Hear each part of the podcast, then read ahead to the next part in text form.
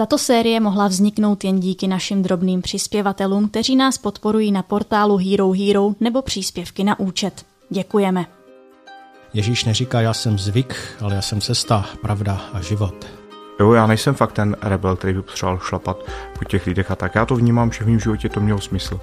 Asi jako když se ti v životě stane, že prostě spadneš v nějaký sraček prostě a najde si tam ty svoje věci, podobně jako ve vězeňském systému, tak prostě i v tom seminárním. Co budeme dělat? No, tak eh, to bych taky rád věděl, ano. Výchova je nucení, jakože je, vždycky bude. K reformě církve je dobré a důležité právě vychovávat reformátory. Bez filtru uvádí podcastovou sérii Učedníci o české cestě ke kněžství.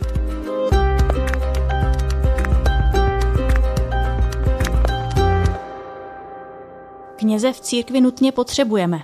Máme na ně velmi vysoké nároky. Stěžujeme si, že často nezvládají naslouchat, chovají se autoritativně a neumí se podělit o práci a zodpovědnost.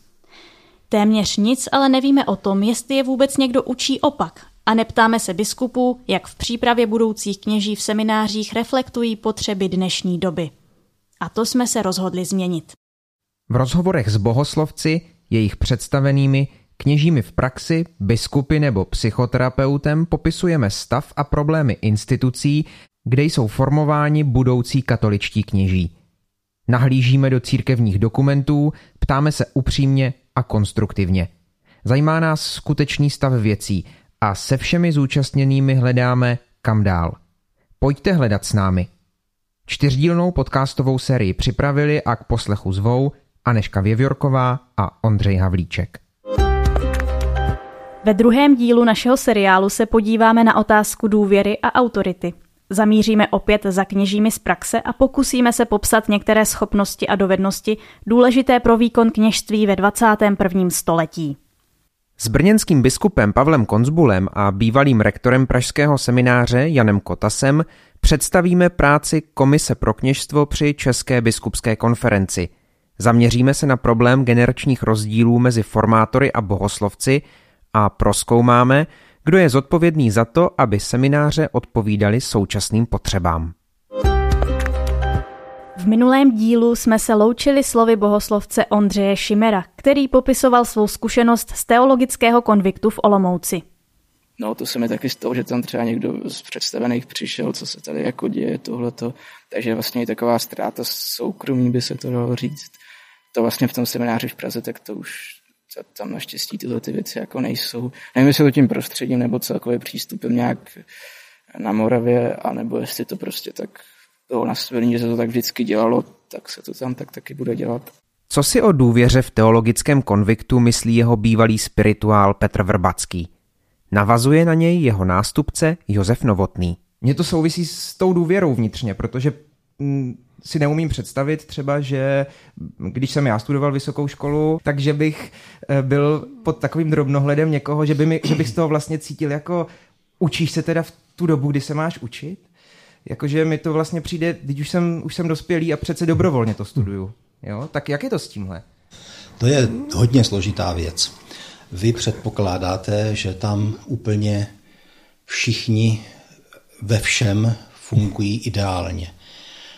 Ale musíme rozlišovat ten úmysl, o kterém já, jak jsem říkal před chvilkou, vůbec nepochybuju, ale potom nějakou lidskou danost, která člověka dožene i přes jeho nejideálnější motivace, předsevzetí a úmysly.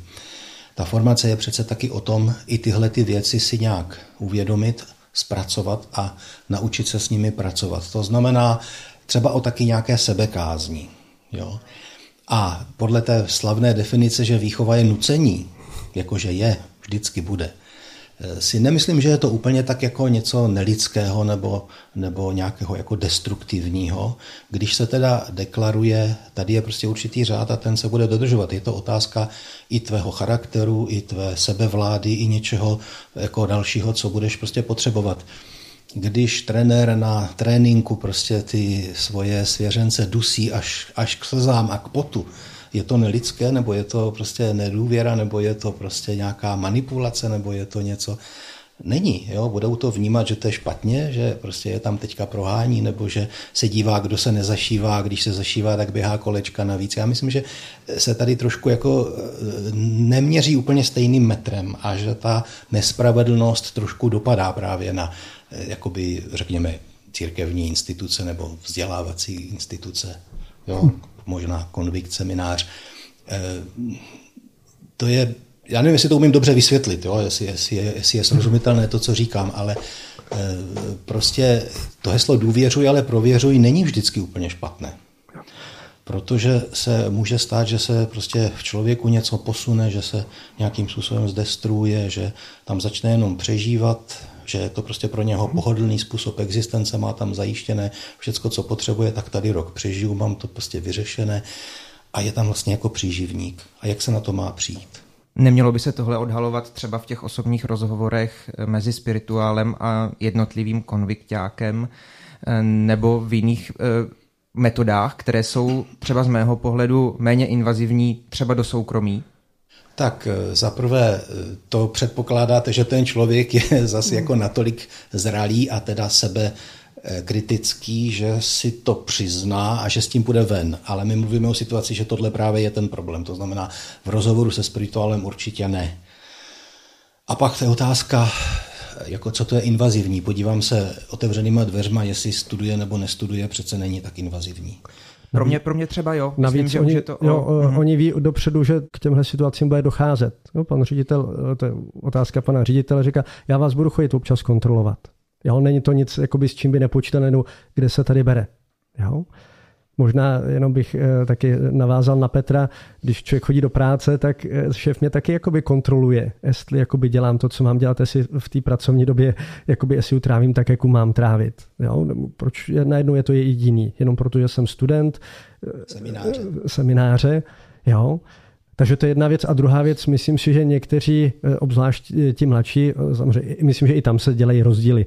Ne, nepředpokládám, že by pan ředitel chodil kontrolovat někoho 40-letého nebo 45-letého a možná na rozdíl od těch nějakých 19-letých, 20-letých, kteří si myslím, že to mnohdy ocení kteří ví, že prostě já sám nemám možná tu sebedisciplínu a když vím, že tady, že, že mi někdo může přijít zkontrolovat nebo že mám před někým nějakou zodpovědnost, tak se cítím jakoby víc motivován, že bez toho bych to možná úplně nezvládl. A dořeknu to, a jasně, že toto nesmí být tou poslední motivací nebo cílem, to je start. Ale pak musí přijít nějaké vysvětlení, nějaké stotožnění se s tím a převzetí si to. Cílem eh, výchovy je sebevláda. Tak jak jsem říkal hmm. předtím, že výchova je nucení, tak cílem výchovy je sebevláda. Petr Vrbacký s Josefem Novotným promluví také o schopnosti podřídit se. Reagují tak na citovanou pasáž z dva roky starého rozhovoru pro Rádio Proglas, ve kterém tehdejší bohoslovec pražského semináře Jan Hála řekl. Jeden z největších nárazů pro mě byl, že jsem do konviktu šel velice otevřeně a s důvěrou v to, že všichni hledáme Boha a všichni chceme lidsky vyrůst a žít duchovní život. Narazil jsem ale z 90% jedna vnější formy. Jenom na způsob oblékání, vystupování, způsob mluvy, na to, co máme a nemáme číst. Jak se na to dívají Petr Vrbacký a Josef Novotný? A jestli se prostě nějakým způsobem někoho třeba i dotýká, že mu někdo řekne, takhle bys mohl vypadat a takhle bys neměl vypadat, to přece není úplně neoprávněné když bude jako kněz vystupovat mezi lidmi, před lidmi, tak taky tam nemůže přijít úplně, jak jemu prostě jeho pocitová jaksi stránka velí, bude muset nějak jako vnímat určité věci a tedy i v této rovině na sobě zapracovat.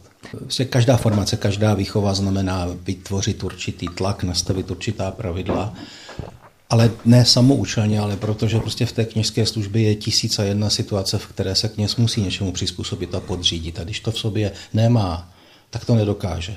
A aby si zjistil, jestli to v sobě má, tak to musí nějakým způsobem prostě vejít do hry. To znamená, že eh, ano, je tam prostě určitá, určitá jako vnějškovost v tom smyslu, že se řekne tak to ano, tak to ne. A nejde primárně o to, aby teda všichni chodili ve stejné košili, ale aby se ukázalo, jestli jsem schopen akceptovat určitý nárok, určité pravidlo, jestli jsem schopen se taky něčemu podřídit, s něčím souznít, jo? být nějakým způsobem disponibilní, vydaný A to se děje formou takových vnějších věcí, to jako nejsou žádná mysteria. Mm, to znamená, je to test nějaké poslušnosti, nebo... Já bych neužil slovo poslušnost, protože je to jedno z těch prostých slov dneška. Já bych řekl ochota k vydanosti, ochota k disponibilitě, jak jsem to říkal, nějaká schopnost se s něčím stotožnit a dát se tomu k dispozici na začátku to opravdu je možná dost o té vnějškovosti v tom smyslu, že mluví se o řádu, o, tom, o těch věcech praktických, které je potřeba, eh, aby o nich věděli, jak se bude co eh, dělat, aby nám to usnadnilo ten, to, ten vzájemný život. A pak, že když už máme ty, ty vnější formy nějakým způsobem naučený, můžeme o to, o to víc do toho pak můžeme dávat toho života. Jo?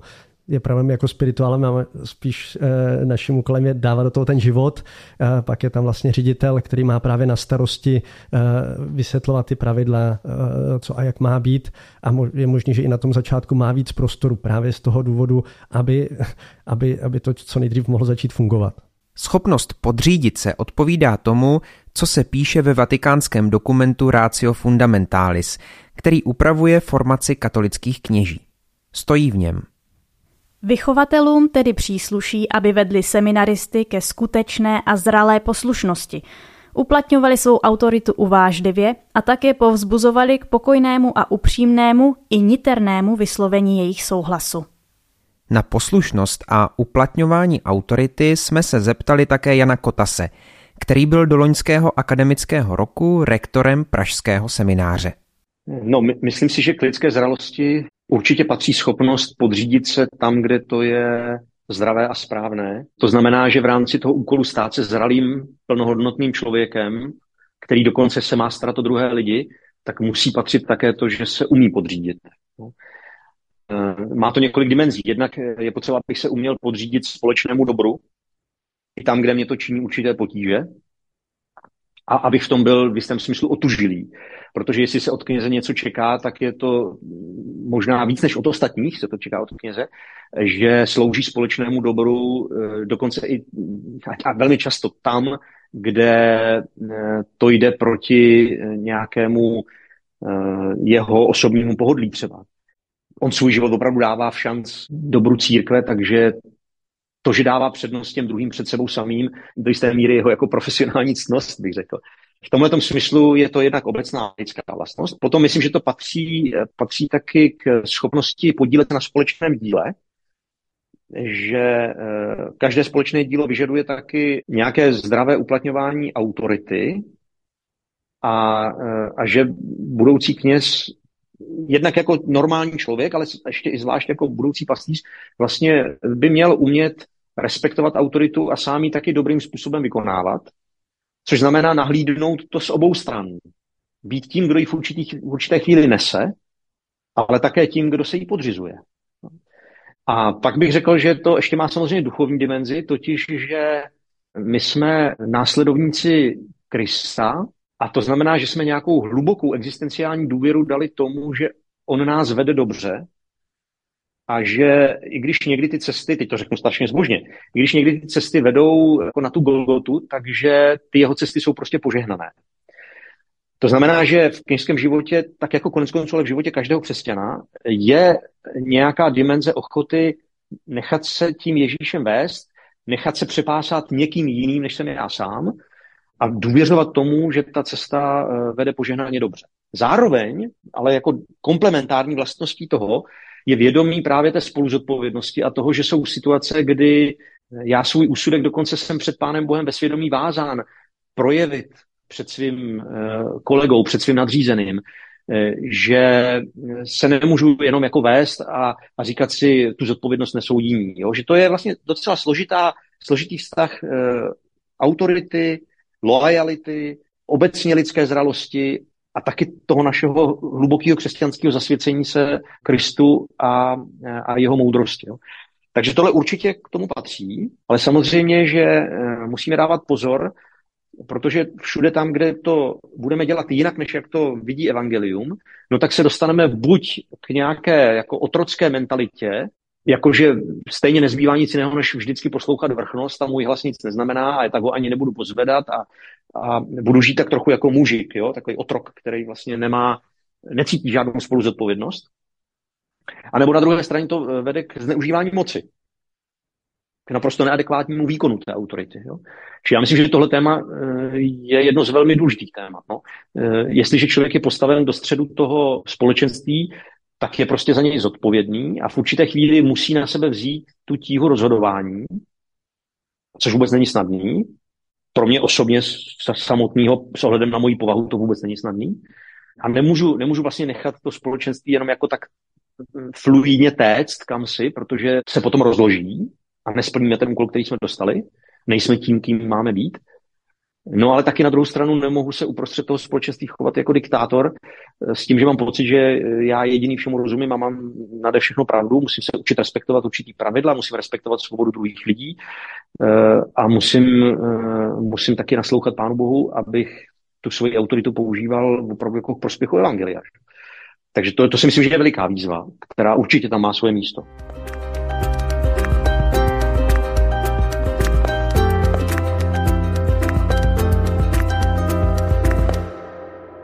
Je v seminářích atmosféra důvěry, ve které se nikdo nebojí říct svůj názor?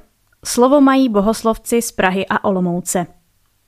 Eh, myslím si, že tam je otevřená atmosféra, eh, ale asi záleží na tom, jak to kdo bere. Já jsem třeba vždycky říkal všechny svoje názory i představeným osobně, nebo nějaký svoje boje a říkal jsem si, že mě když tak vyhodí a že aspoň budu mít rozlišený povolání. To je teď vtip, jo.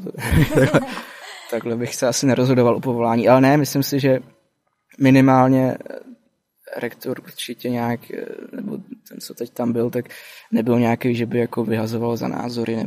A mezi klukama tak to je vždycky vlastně různý, že jo, tak vlastně každý ten ročník, každý ten rok je jako hodně jiný.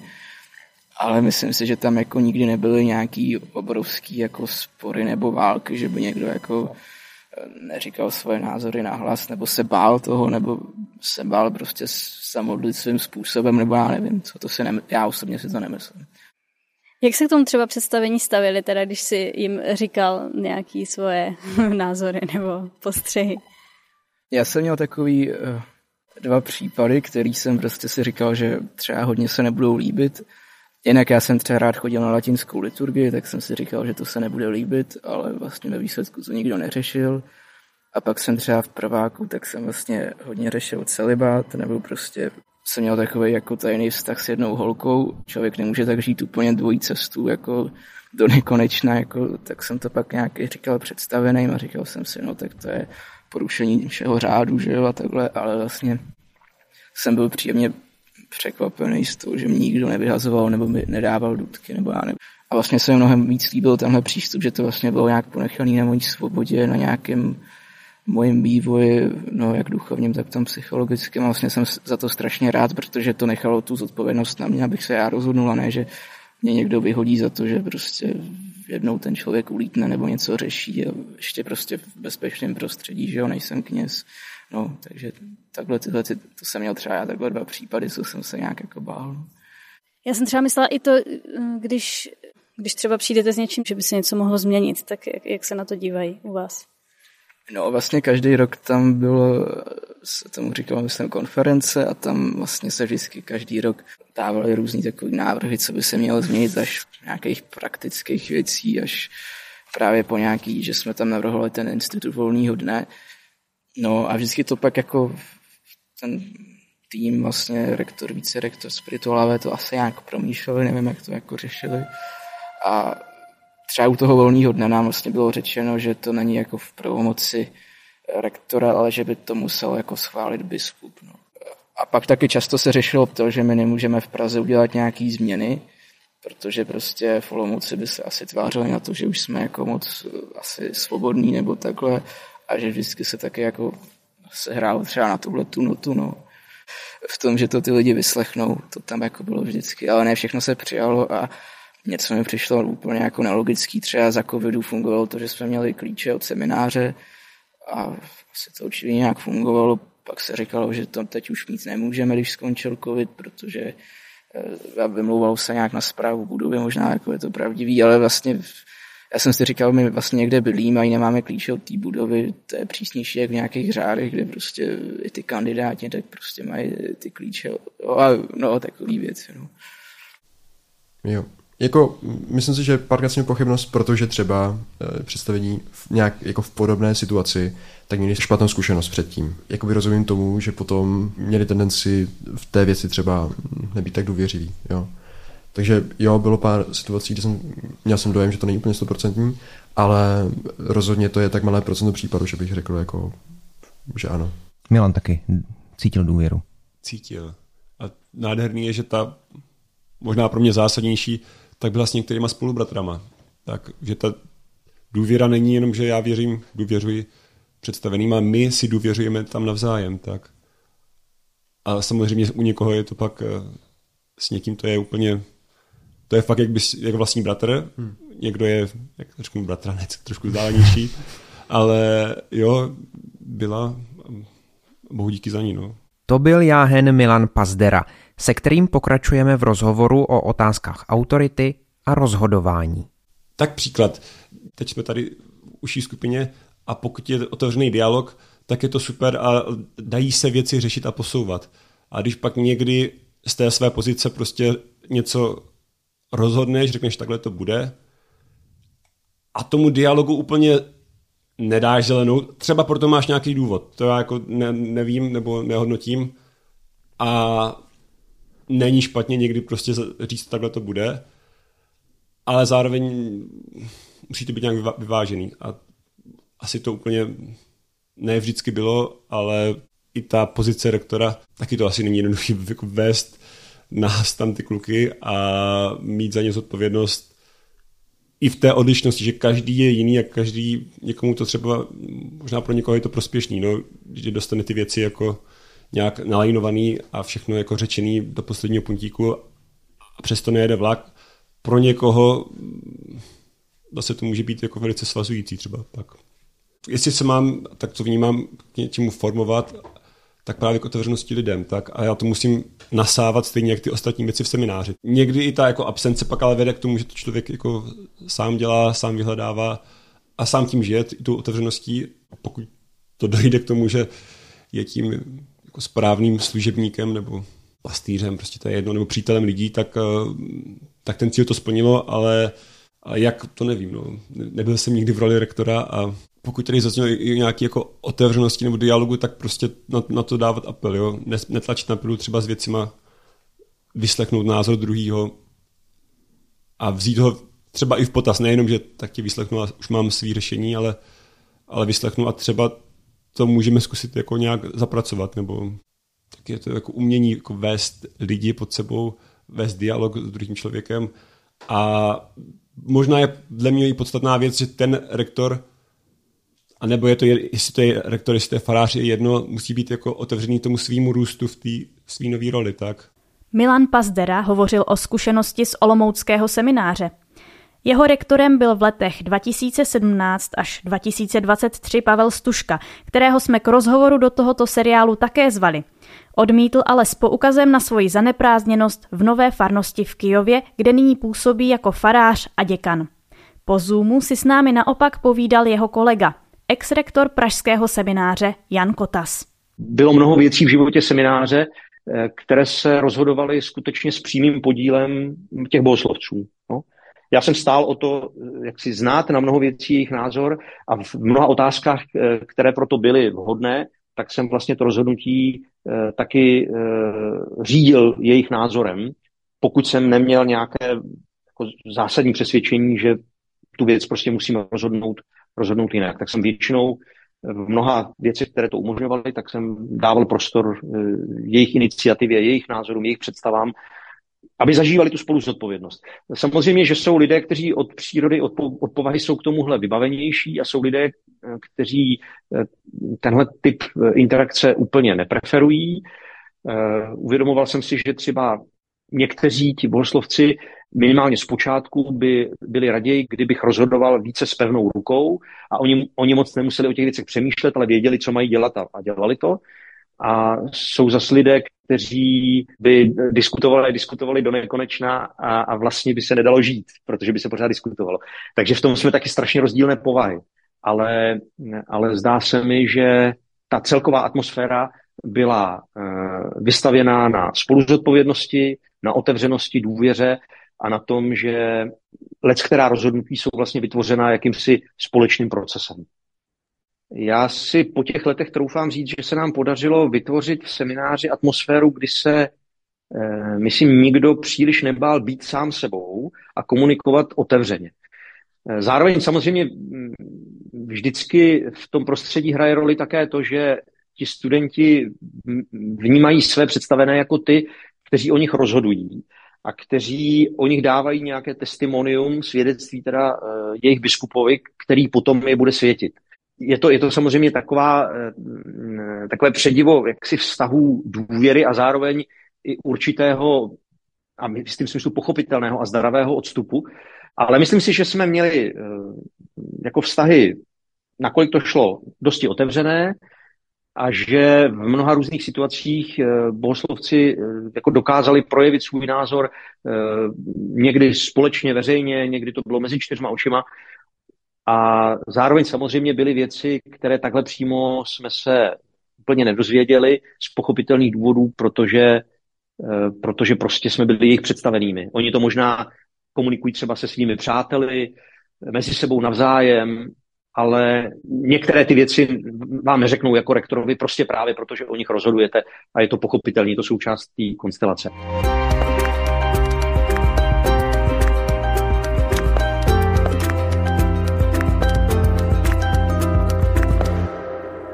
Věnovali jsme se otázkám řádu, uplatňování autority, podřízenosti a důvěry a také problémům, které se s nimi v seminářích mohou spojovat. K jakému vzoru kněze by ale vlastně formace v nich měla směřovat? Jaké kompetence by kněží měli ovládat? Na to se v dotazníku, který vyplnilo 280 českých kněží a přes 160 lajků, ptali tvůrci pořadu TV Noe s ním s ním. Výsledky svého průzkumu nám poskytly k prostudování. Vyplývá z nich, že 80% zúčastněných kněží má potřebu rozvíjet svoji spirituální stránku a to od nich očekává také 90% lajků. 33% zúčastněných kněží chce rozvíjet své technické, ekonomické a IT kompetence, což od nich ale očekávají jen 4% lajků. A ještě jeden údaj. 86% lajků, kteří se do průzkumu zapojili, očekává od svých kněží velmi dobré komunikační a vztahové dovednosti. Výsledky z tohoto průzkumu s poměrně nízkým počtem respondentů si můžeme ověřit také při pohledu do národní syntézy synodálního procesu. Dokumentu, ve kterém se koncentrovaly výstupy ze synodálního procesu napříč Českem. V kapitole věnované vztahům kněží a lajků se píše.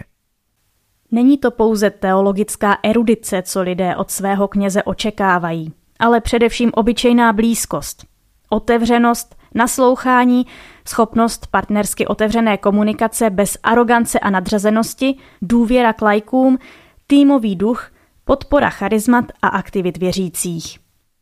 Ptali jsme se proto i podrobně několika kněží v praxi, jaké schopnosti a dovednosti by měl mít kněz pro službu v současném světě. Někteří z respondentů jsou na vysokých pozicích, jiní v posledních letech obsluhovali jen maličké farnosti – Někteří zažili vlastní formaci ještě za minulého režimu, jiní třeba před 15 lety. Farář v Žebětíně Jiří Bůžek popisuje, co se v semináři nenaučil a v kněžské službě mu to potom chybělo. Ostravský biskup Martin David a bývalý brněnský děkan Václav Slouk následně mluví o tom, jaké schopnosti a dovednosti by podle nich měl mít kněz působící v současnosti v Česku. Jednoznačně myslím, že by to měly být věci, které jsou spojeny s tou praktickou kněžskou službou, protože kněz v současném nastavení toho systému prostě se musí starat o finance, musí se starat o e, budovy, e, musí umět e, nějak, nebo musí umět, prostě e, jako je potřeba, aby se sehnali na něco peníze formou nějakých jako grantů a dotací. A potom ještě si myslím, že výrazně, výrazně lépe, to je spíš ale asi problém spíš studia na teologické fakultě. Myslím, že výrazně lépe bychom měli být připraveni z hlediska nějaký nějaký sekulární psychologie. My jsme tam jakýsi kurz psychologie měli, ale upřímně řečeno, jako by za moc to nestálo. A e, tohle vidím, tohle vidím jako hrozně podstatný, aby člověk dřív než dřív než se začne bavit s lidmi o jako věcech duchovních, tak aby nepřeskakoval psychologickou rovinu, čili kvalitní, kvalitní vzdělání v nějaké sekulární psychologii si myslím, že by jako bylo, nebo lepší, lepší vzdělání v sekulární psychologii by v tom semináři bylo velmi, velmi potřebný. Myslím si, že je velice důležitá pro kněze nebo pro toho, kdo má eh, vykonávat kněžské povolání eh, schopnost komunikace, schopnost eh, dialogu s lidmi. A zase nejenom s věřícími, ale i s lidmi napříč společností. Kněz musí být člověkem dialogu, komunikace, musí být schopen s komunikovat s lidmi a musí být schopen také ty lidi vést. Eh, aktuálně probíhá eh, synoda eh, v Římě a myslím si, že právě synodalita, to, že ty věci děláme společně, všichni, že je nedělá jenom kněz, ale že děláme společně jako společenství farnosti, vyžadují komunikaci.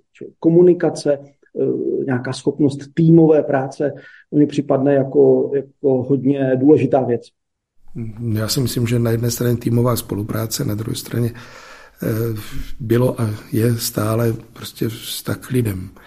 To jsou, si myslím, dvě takové důležité věci, abych mohl eh, k lidem přicházet s radostnou zjistí Evangelia, eh, tak je musím mít rád, nemusím, nemůžu se jich bát, musím jim důvěřovat, prostě jsou to lidé, se kterými jsem poslán a, a kteří pro mě nejsou nějakou čím, co by mě strašilo, ale, ale co mě spíš zve, inspiruje.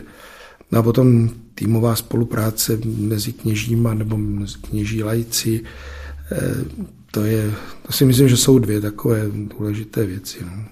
Jak stejnou otázku na schopnosti a dovednosti kněze pro 21. století hodnotí faráři z Čech? Odpovídá bývalý farář v Mostě a západočeských Kryrech Josef Hurt a také Josef Prokeš – farář ve Vodňanech, který bohoslovce také vyučuje na Pražské teologické fakultě. Duchovní doprovázení, práce s komunitou, služba komunitě, rozvoj komunity a, a najít tu svoji roli lídra, sloužící lídr. To je zase něco, co nás může svět naučit. Ve Spojených státech je hodně populární servant leadership, sloužící lídr.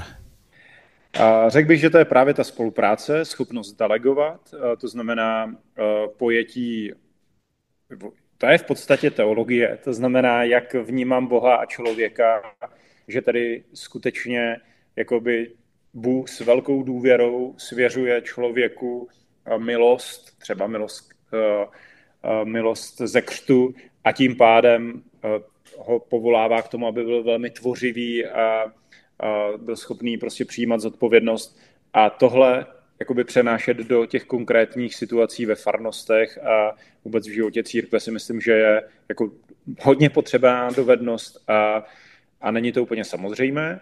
Pak si myslím, že je to právě schopnost jako hledat nové cesty, to znamená uh, rozcházet se s tím, co nefunguje, nebo co, co prostě se ukazuje, že je neplodné, mít odvahu si to říct. Tohle je prostě cesta, která možná někdy sloužila dobře, ale teďka se po ní jde těžko. Bylo by to celá řádka věcí, ale ještě bych zmínil nějakou takovou jakoby věrnost, nebo možná vytrvalost.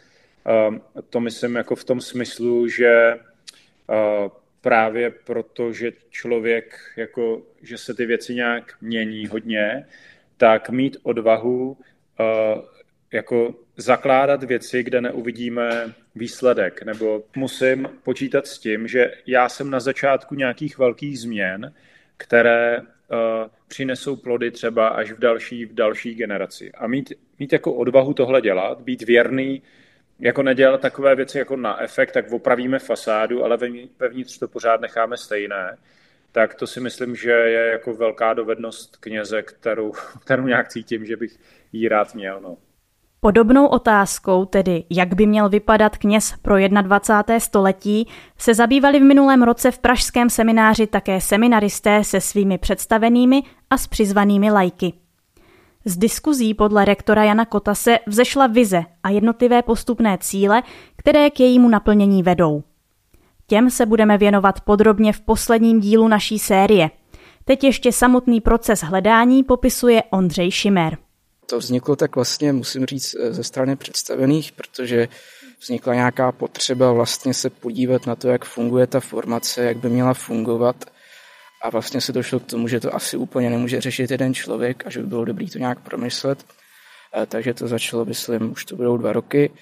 Udělali se dvě skupinky představení eh, a lajci a skupina seminaristů. Každý měl svého facilitátora a Vlastně my jsme třeba pracovali s otázkou, jak má vypadat kněz eh, pro, pro 21. století, nebo takhle to nějak bylo formulované, takže jsme vlastně vymýšleli uh, nějaký ty charakteristiky toho kněze představený. Uh, tam to byla menší skupinka, tak ty pracovali trošku víc pod, dopodrobno, už měli vlastně vytvořenou nějakou představu, jak by měla vypadat ta formace nebo nějaký aktivity.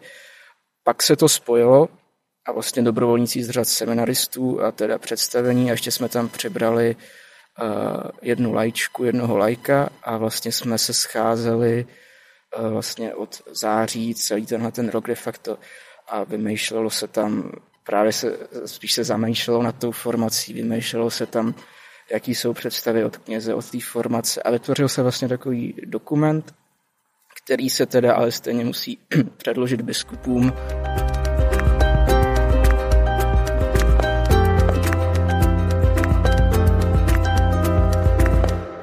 A k biskupům se dokument prostřednictvím Komise pro kněžstvo dostal. V rozhovoru nám to potvrdil její předseda Pavel Konzbul i bývalý rektor Jan Kotas. Co je to ale tedy ta Komise pro kněžstvo a jak funguje? Jde o jeden z poradních orgánů, které mají pracovat při České biskupské konferenci. Na webu konference se ale lze dočíst pouze složení komise – Kromě předsedy Pavla Konzbula v ní má zasedat ještě emeritní brněnský biskup Vojtěch Cikrle, pražský pomocný biskup Václav Malý a pomocný biskup Českobudějovický Pavel Posád. Tímto výčtem ale veškeré dostupné informace o komisi končí. Nelze dohledat programy jejich zasedání ani výstupy z nich. Eh, já jsem se koukal na web České biskupské hmm. konference, eh, ale popravdě jsem se snažil a nedohledal jsem eh, žádné dokumenty, zápisy, což jsem pochopil, že není veřejné, protože ani od ostatních komisí jsem mm-hmm. takové zápisy nenašel, ale nenašel jsem ani um, přesně výjmenovanou náplň práce této komise. Mm-hmm. A jaké to, jsou její, jaké to, to jsou její dva, výstupy? Jako to jsme dva. Eh, tak, takže to se zhodneme, že eh, je problém že není veřejně dostupné, co... Já bych řekl, že se to řídí tak intuitivně, jako, jo. A tak by se měly věci řídit intuitivně, takové věci, jako jsou komise, které jsou pro nějaké téma. Já si myslím, že jakoby do určité míry je to jakoby chyba, že by tam mělo být jako jasně definovaný, co ta komise má jakoby na starosti. Eh, na druhou stranu si nemyslím, že jenom to definování by jakoby vyřešilo to, jak má ta komise pracovat, ale určitě by to tomu nějakým způsobem pomohlo, jo? na co se jakoby soustředit, protože e, ta intuice někdy může být jakoby dobrá, bych asi jako nevyřadil, ale současně to přesné zadání nebo rámování je výhodou, a myslím si, že my budeme za dva měsíce tu setkání, že to tam klidně jako nadnesu, že by taková věc jako by mohla být. Jo. A protože se o komisi pro kněžstvo nelze nic dočíst z veřejně dostupných zdrojů, museli jsme se Pavla Konzbula ptát úplně od základu. Jsou tam rok v té komisi, Jasně. takže odpovím jenom, co vím. Jo? Určitě. Jo? Eh, mě zajímá, zabýváte se tedy v komisi pro kněžstvo formací kněží? Teď myslím ano. obecnou. Jak ano. Eh, tedy bohoslovců, tak potom kněží vysvěcení. Ano, eh, já jsem se zatím účastnil asi dvakrát nebo třikrát toho zasedání. Bývá, bývalo většinou jednou za rok. Já bych byl rád, aby bylo dvakrát za rok. Teď jsme to rozdělili.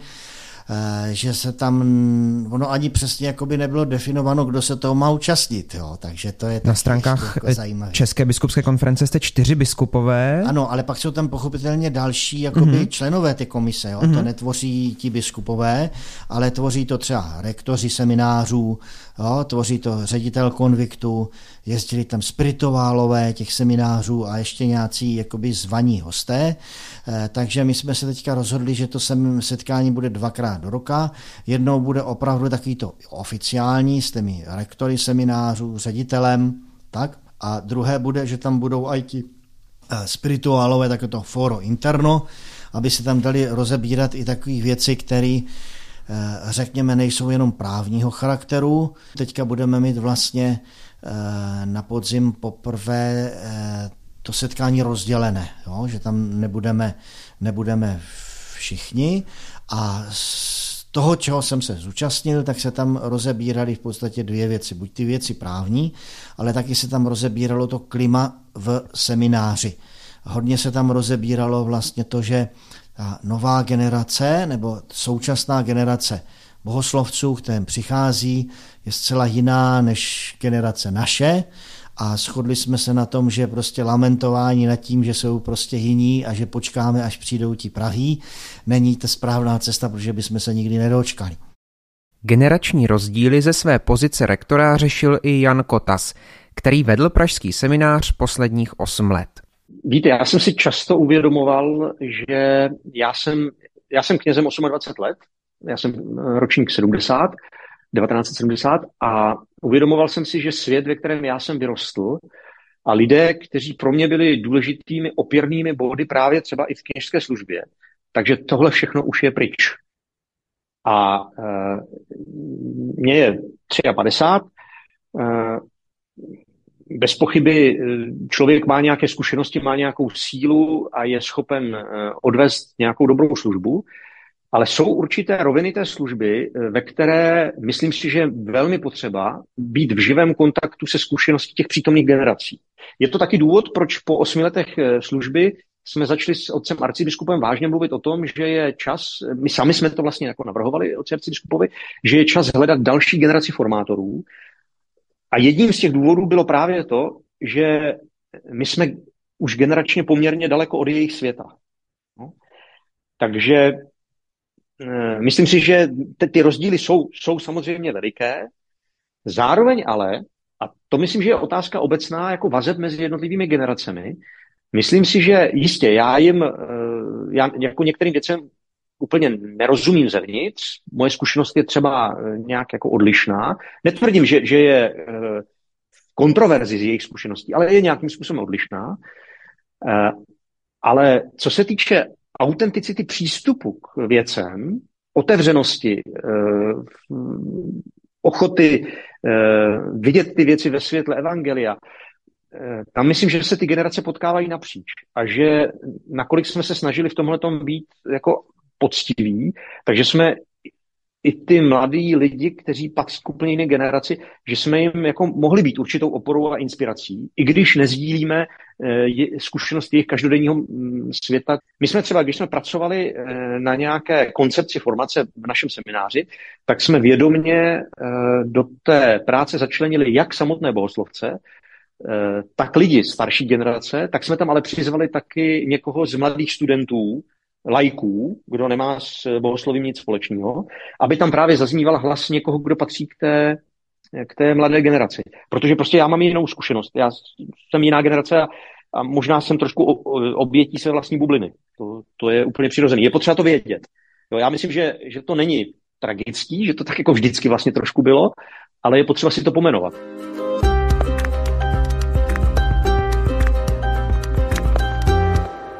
Ještě ale zpátky ke Komisi pro kněžstvo a České biskupské konferenci.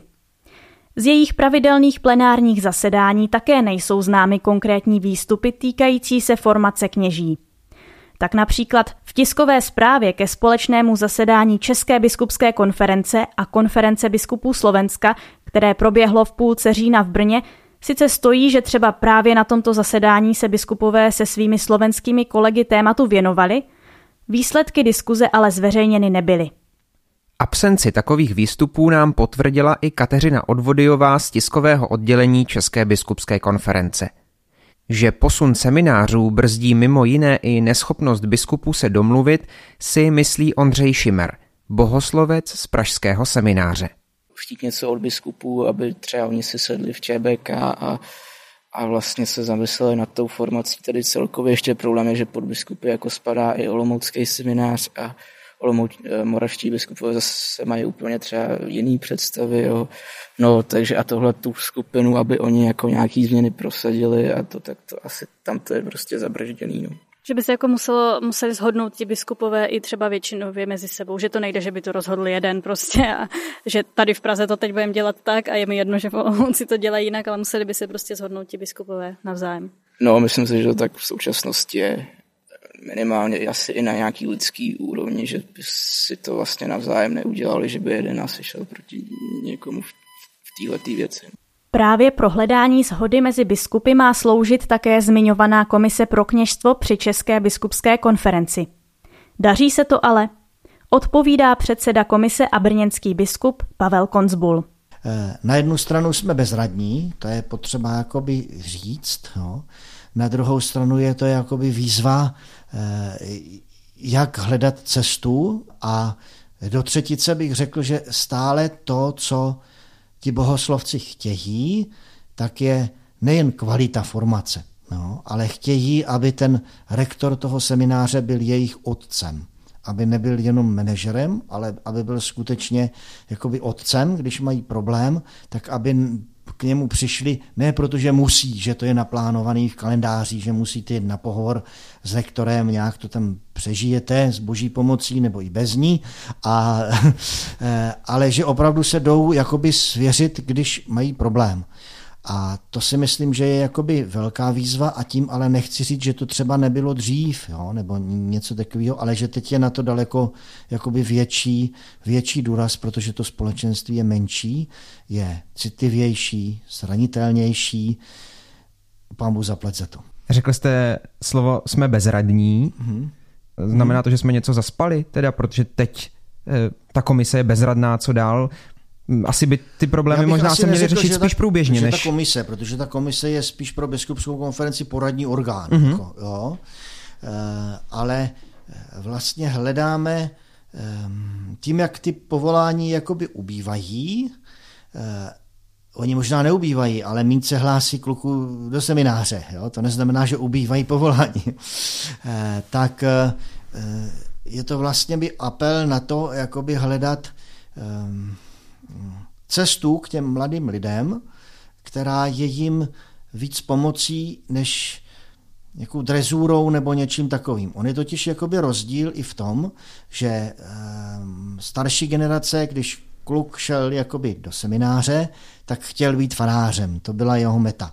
Pokud neměl nějakou poruchu osobnosti nebo sám neuznal, že to je špatná cesta nebo nějak se to jakoby zadrhlo, tak jeho cílem bylo být farářem a moc neřešil tu formaci. Jako to byl jenom prostě prostředek, jako když byla povinná vojenská služba, cílem bylo to přežít. Ne se stát, jo, a člověk, když to přežil, tak to prostě neřešil e, a e, byl ten tah na branku jakoby od začátku větší, protože už i ti mladší ročníky měli prostě ten tah na branku jakoby jasnější. Dneska jsme v situaci, že do, eh, nejen do semináře, ale i na vysoké školy obecně přicházejí lidé, kteří stále rozlišují. Jo? A rozlišují hodně dlouho. Jo? Rozlišují třeba i do čtvrtého ročníku, ještě i do pátého ročníku jakoby rozlišují a je to úplně normální. Ale v té struktuře semináře je to hol takový jako nový. Jo? Jo, se prostě předpokládá, že jako když ten člověk už vezme tu kandidaturu, takže už jakoby nebude rozlišovat. Eh, a tím nechci říct, že to je špatně, ale musíme se naučit s tím v semináři pracovat. Eh, myslím si, že jakoby dobrý, eh, dobrý signál je to, že i těmi rektory semináři se stávají jakoby mladší kněží. Jo? Že mm, ale ono to paradoxně vždycky nemusí být jakoby jediný řešení. Jo? Někdy může být i ten kněz třeba jakoby starší, ale když je víc vnímán jako ten otec, tak to nevadí, jo? že už ta věková, to věkové rozlišování jakoby delší, nebo ten věkový jako rozestup je delší, ale mm, jak jsem říkal, trošku si s tím jakoby nevíme rady. No. Tak co budete dělat? Eh, co budeme dělat? Jo? Tak eh, to bych taky rád věděl. Ano. Eh, zase teďka nechci, aby to vyznělo, že ty semináře jakoby zkostnatělí a že teďka najednou se má všechno změnit. Jo? V těch seminářích se hodně věcí, i přesto, že se letos změnil rektor jak v Praze, tak v Olomouci, tak za těch předchozích rektorů, kteří skutečně už byli jakoby mladší ročníky, řekněme, se hodně jakoby posunulo. Neodpovím vám teďka nějaký, že bych jsme měli nějaký prostě jídelníček, řekněme za A, první chod si dáme to, druhý chod třetí, čtvrtý, pak bude kafe, pak už to bude dobrý. Jo? Eh, je to spíš takové hledání cesty. Říkáte, nemáme v tuhle chvíli ten jídelníček, nevíme, co bude první chod, druhý chod a co zákusek. Víte aspoň, kdy ho vědět budete, nebo je to vůbec v plánu ho vědět? Občas mi přijde, že v těchto věcech, zvlášť v těch organizačních, můžeme církev trochu přirovnat ke státu. Mm. A že velmi podobně se třeba ve státu um, a konkrétně v Česku v posledních letech velmi intenzivně řešíme, jak vypadá naše vzdělávání. Mm-hmm. A kolik do něj dáváme peněz mm-hmm. a kolik mu dáváme úsilí. Mm-hmm. A vlastně naši politici se předhání v tom, kdo eh, slíbí víc, eh, kdo slíbí lepší a kdo to líp udělá. Mm-hmm. V České katolické církvi máme dva kněžské semináře. Víme, že za ty poslední roky se nám spíš vyprazňují, než mm. že by se doplňovaly. A vy mi říkáte, že ale vlastně teď nevíte, co s tím budete dělat. A já mám pocit, vždyť už to ale je trend x let. A jak to, že vedení České katolické církve a komise, která to má na starosti, nemá návod, co s tím bude dělat? Já myslím, že ta otázka je jakoby na místě, a, ale je příliš jakoby zúžená, jo? protože vy vycházíte při té otázce z toho modelu, že máme N, N farností a naším cílem je obsadit ty farnosti těma farářama. Já vám do toho skočím. Ta otázka, možná jsem ji špatně sformuloval a ani tak mi nešlo o počet. Hmm. Zdálo se mi, že předtím, když jste mi odpovídal na některou z těch předchozích otázek, takže jste taky nemluvil o počtu, ale že jste mluvil o tom, jak ten seminář obecně, jak ty semináře obecně vypadají. Ano, ano, ano. A že šlo spíš o zvýšení kvality a ne přímo hned s cílem, aby tam bylo víc seminaristů, ale prostě, aby ty semináře a ta formace byla lepší. Mm-hmm. A proto jsem se ptal, ehm, jak to, že vlastně ten návod vy říkáte, že ho v tuto chvíli nemáte. Ano, já vám nemůžu říct žádný zprávy z pražského semináře, můžu vám říct jako můj pocit z olomouckého semináře a z jeho několika let jakoby naspátek. E, nikdo si v podstatě jakoby nestěžoval, že ta formace byla jako nekvalitní, jo? nebo že by se tam ti přestají nevěnovali těm studentům, ale spíš šlo o zlepšení té atmosféry. Jo? Jak jsem mluvil o tom otci, té atmosféry, a když ta atmosféra je dobrá, tak eh, se vždycky dá udělat jakoby lépe ten další krok, že nejde vlastně tu formaci vyřešit jenom technokraticky, tady naplánujeme, budete se víc modlit, jo, nebo bude víc pohovoru psychologem, nebo bude víc výjezdu do farnosti, nebo něco takového. To pochopitelně se musí udělat nějak v rámci toho semináře, ale nebude to fungovat, když tam nebudou ty dobré vztahy. Říká Pavel Konzbul. Jak dobré vztahy v semináři zajistit a kam formaci dál posunout, budeme s ním i dalšími hosty řešit převážně v posledním dílu naší série. Teď ještě na závěr dílu dnešního zůstaneme u Komise pro kněžstvo a jejího fungování. Jan Kotas se jejich zasedání účastnil ze své pozice rektora semináře – v rozhovoru nám řekl, že komise a biskupská konference podle něj mají provozní představu o fungování seminářů. Co to znamená a jak by si představoval efektivní fungování komise? To je, to je představa, která eh, vyrůstá z toho, že jsme všichni nějakým způsobem seminářem prošli, žijeme církev teď a tady, eh, máme eh, nějaké konkrétní, konkrétní semináře, konkrétní lidi, kteří utváří ten život a e, máme představu nějakou základní, e, na co dávat důraz, co rozvíjet a tak. Jo, v, to, v tomhle tom běžném slova smyslu jakési každodenní práce ano.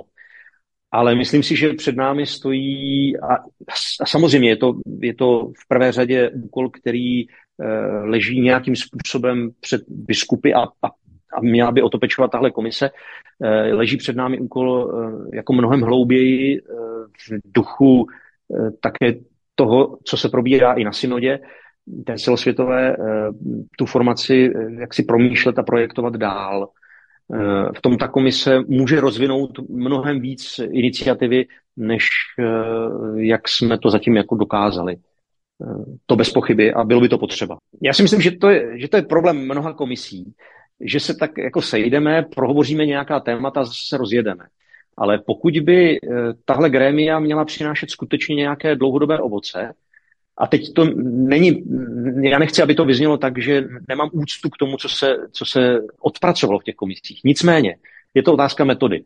Pokud by měly ty komise přinášet nějaké větší uh, ovoce, tak vlastně je potřeba nadefinovat vždycky nějaký projekt, schromáždit lidi, kteří k tomu mají co říct a kteří e, budou mít opravdu mentální a pracovní kapacitu na to se tomu věnovat a potom si stanovit nějaké jasné cíle a začít pracovat na jasných úkolech.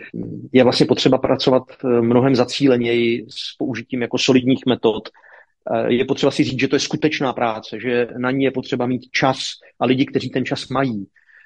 Že je potřeba vytipovat lidi, o kterých jsme přesvědčení, že k tomu mají co říct a že taky by v tom měla být nějaká rozmanitost, abychom nepostupovali jenom tak, že schromáždíme lidi, s kterými si vždycky za všech okolností rozumíme, ale přizveme do té práce i lidi, kteří, eh, s kterými to třeba eh, může být i v napětí, ale je to napětí tvůrčí. To, co mi popisujete, mi přijde, že je v, že by mělo být úplně samozřejmé.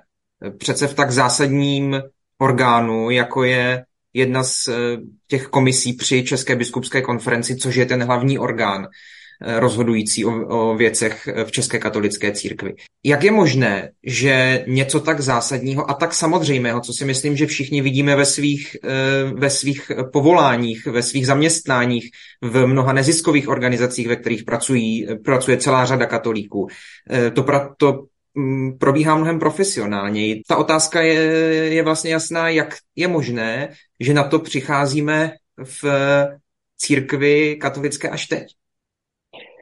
Uh, to je asi na nějakou širší analýzu. Uh, mně k tomu napadá jedna věc, uh, a je určitě jenom parciální, totiž, že my v sobě neseme samozřejmě pravdivou vizi církve, říkající, že naším prvním posláním je pečovat o to, aby eh, lidé žili v přátelství s Bohem a, a to přátelství rozvíjeli a uplatňovali ve svém životě a aby se ta zvěst o Kristu nesla dál. A že tohle je věc tak hluboce existenciální, že by neměla být podřízena jenom eh, nějakým technikálím a technickým dovednostem. No. A, a že to ale bohužel vede k tomu, že někdy těmi Eh, profesionálními dovednostmi potom trošku pohrdáme nebo ne, je nedocenujeme a máme pocit, že se vlastně, eh, že jsme v minulosti o ně nepečovali, tak, takže to ani není potřeba teď, že je vlastně hlavně důležité, abychom se modlili a tohle, eh, tohle, že je to taková jako příliš sociologická a příliš, příliš technologická vize církve. No. Eh, ale já si myslím, že ta atmosféra se proměňuje. Eh, nevím, jestli nutně ztrácet čas tím, že budeme analyzovat, proč se to stalo. Připadá mě spíš důležité, eh, když nám to začíná docházet, tak se prostě do toho pořádně pustit.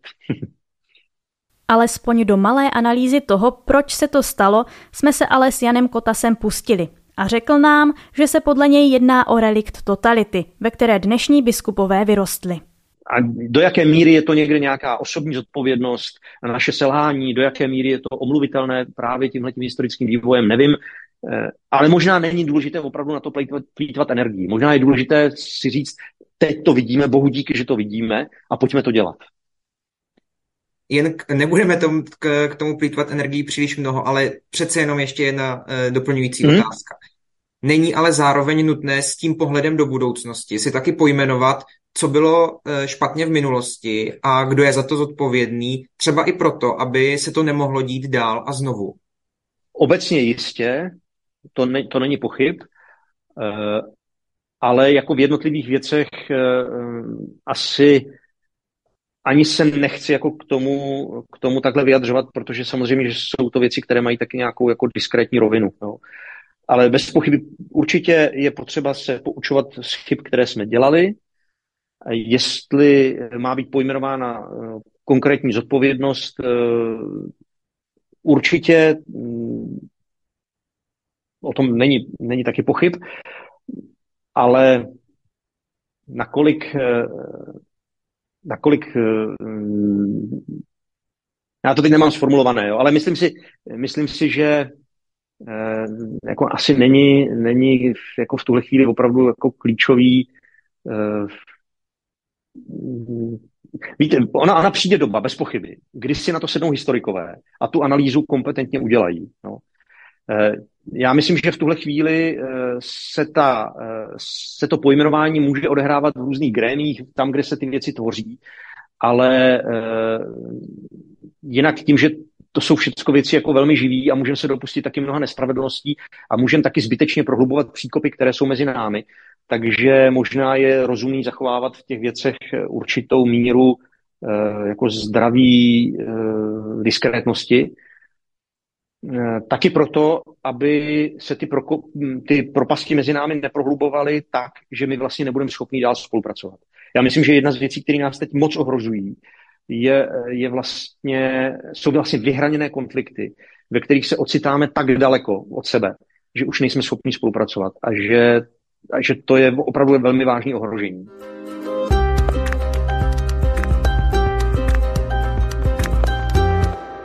Druhá fáze našeho společného zkoumání problematiky českých kněžských seminářů je pomalu u konce. Ve třetím dílu se budeme ptát, jak vypadá další vzdělávání a formace už vysvěcených kněží a řeč dojde i na přípravu samotných formátorů, kteří dostávají bohoslovce na starost. K poslechu bude už ve čtvrtek odpoledne ve všech podcastových aplikacích, s předstihem potom na herohero.co lomeno bez filtru bonusy.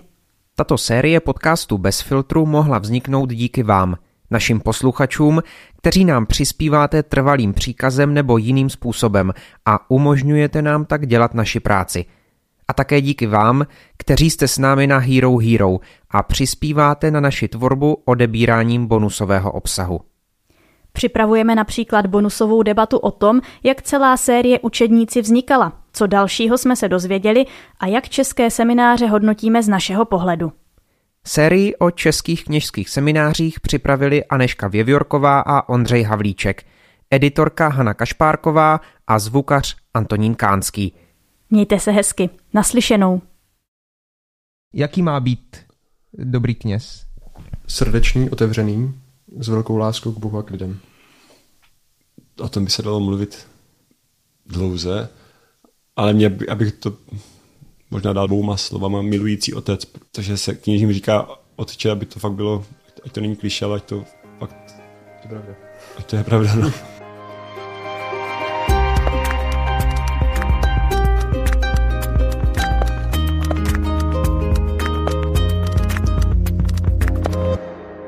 Bez filtru. O zásadních věcech otevřeně a bez předsudků. Najdete nás v podcastových aplikacích na Facebooku, Twitteru a Instagramu bez filtru pomlčka podcast. Chcete nás podpořit? Info na webu bezfiltrupodcast.cz